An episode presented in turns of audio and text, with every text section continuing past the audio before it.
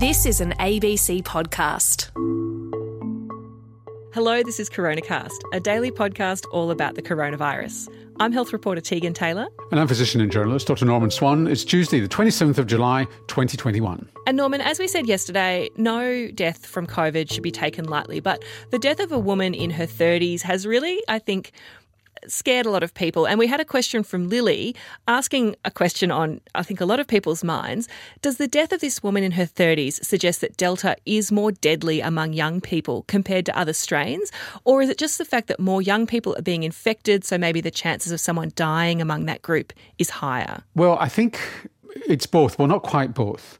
So it's that young people are the dominant age group in terms of people being infected, but they always have been since the beginning of the pandemic. Young, it tends to affect younger people more because they're ones that are out circulating in the community more than older people. So that's the first thing. But it seems to be more dominant in younger people this time around, and that's partly because older people are more immunised and therefore the virus is escaping into younger groups to find somewhere to spread. But the second thing is that it is becoming clear that Delta is a more virulent virus. So, just to be clear in the terminology, contagious means it's more infectious, virulent means it's nastier, more likely to cause disease and death. That is so interesting, though, because I remember talking at the beginning of the pandemic when I was interviewing virologists and people who study evolution of viruses and that sort of thing. And they said that it's really common for viruses to get more transmissible because that helps them survive and continue infecting more people, but that viruses don't generally become worse in terms of the disease that they cause. That's true because the virus through evolution, it's got no brain of its own, but through an evolutionary process, learns to live, learns is anthropomorphizing, but you know what I mean. Through evolution, evolutionary forms of the virus learn to li- are, are, ones which live with us to a decent degree. So it can't become too fatal, otherwise it just wouldn't spread. And yes, it, the pattern over time, but it's often through decades and hundreds of years that you get this change to a lesser virulence over time. What's happening here? Yeah, it is a bit counterintuitive. So it's not so much, at least on current data, that it's more virulent in younger people. The Delta virus seems more virulent overall.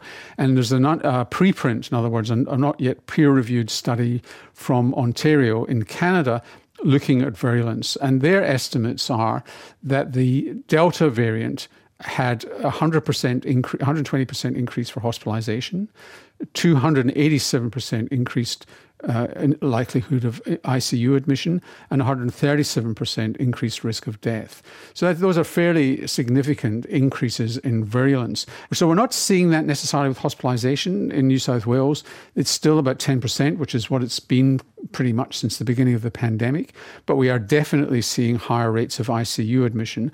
And it's probably on low numbers, still too early to say about death, but we are seeing significant numbers of deaths for the number of cases that we've had. How does that balance with the fact that we're probably better at treating the illness now than we were when it first emerged? This goes right back to when we started talking about this virus at the beginning of the pandemic. How come that young Remember, we talked about how that young ophthalmologist in Wuhan and how he died and he seemed to have serious, severe illness. The dose of the virus that you get is actually Uh, is, is actually a determinant of how severe a disease you're going to experience. So it may be that the virus itself, particle for particle, is actually not that more virulent. But the fact is that you've got a virus being produced in massive amounts in people um, some people have said a thousand times greater amounts numbers than you had before, and that when you catch it, you're catching a walloping dose of the virus, and therefore you're more likely to get serious disease.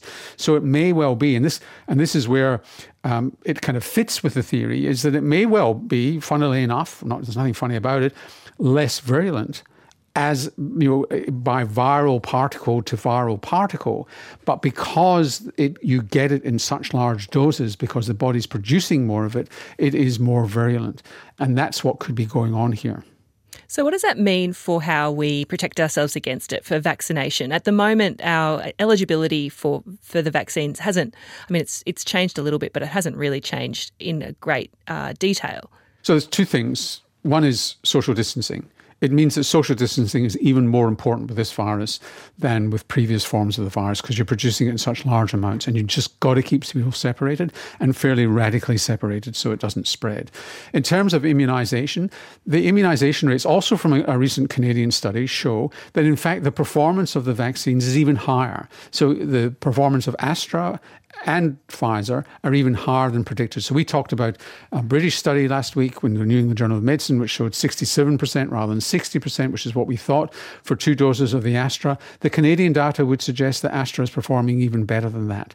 So the, the good news here is with two doses, it is able to not only prevent severe disease very well.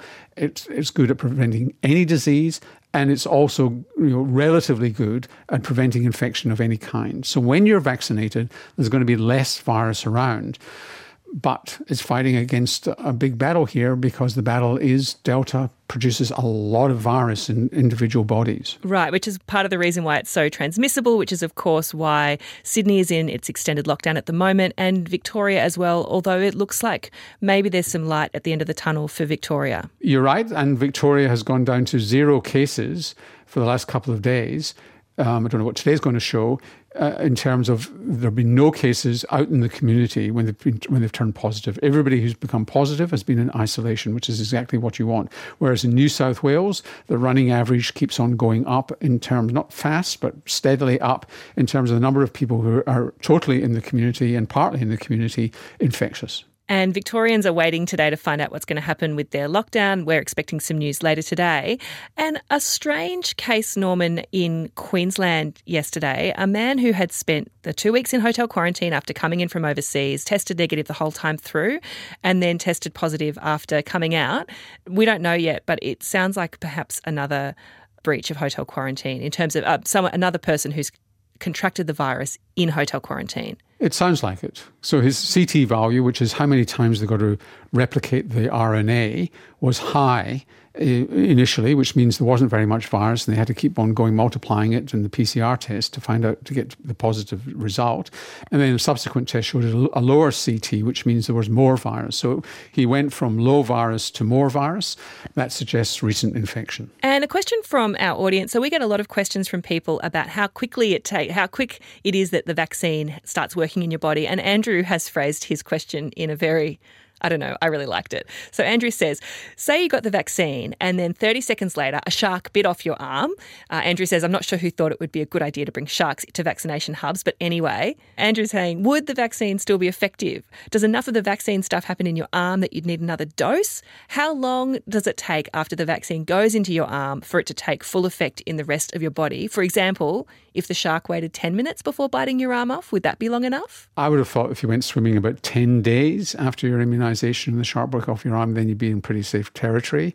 Not good territory, but safer territory in terms of immunisation. I think what Andrew's really asking though is like, where does the vaccine go after it goes into your muscle in your arm? Good question. So this is a very, you know, very interesting question because we're dealing with vaccines that really haven't existed before. These vaccines, like the mRNA and the viral vectors, which send a genetic message into the cell, and then the cell starts to produce uh, the antigen itself. And really, what's happening is that slowly the vaccine will spread in different parts of the body, but particularly through the lymph nodes and through the immune system.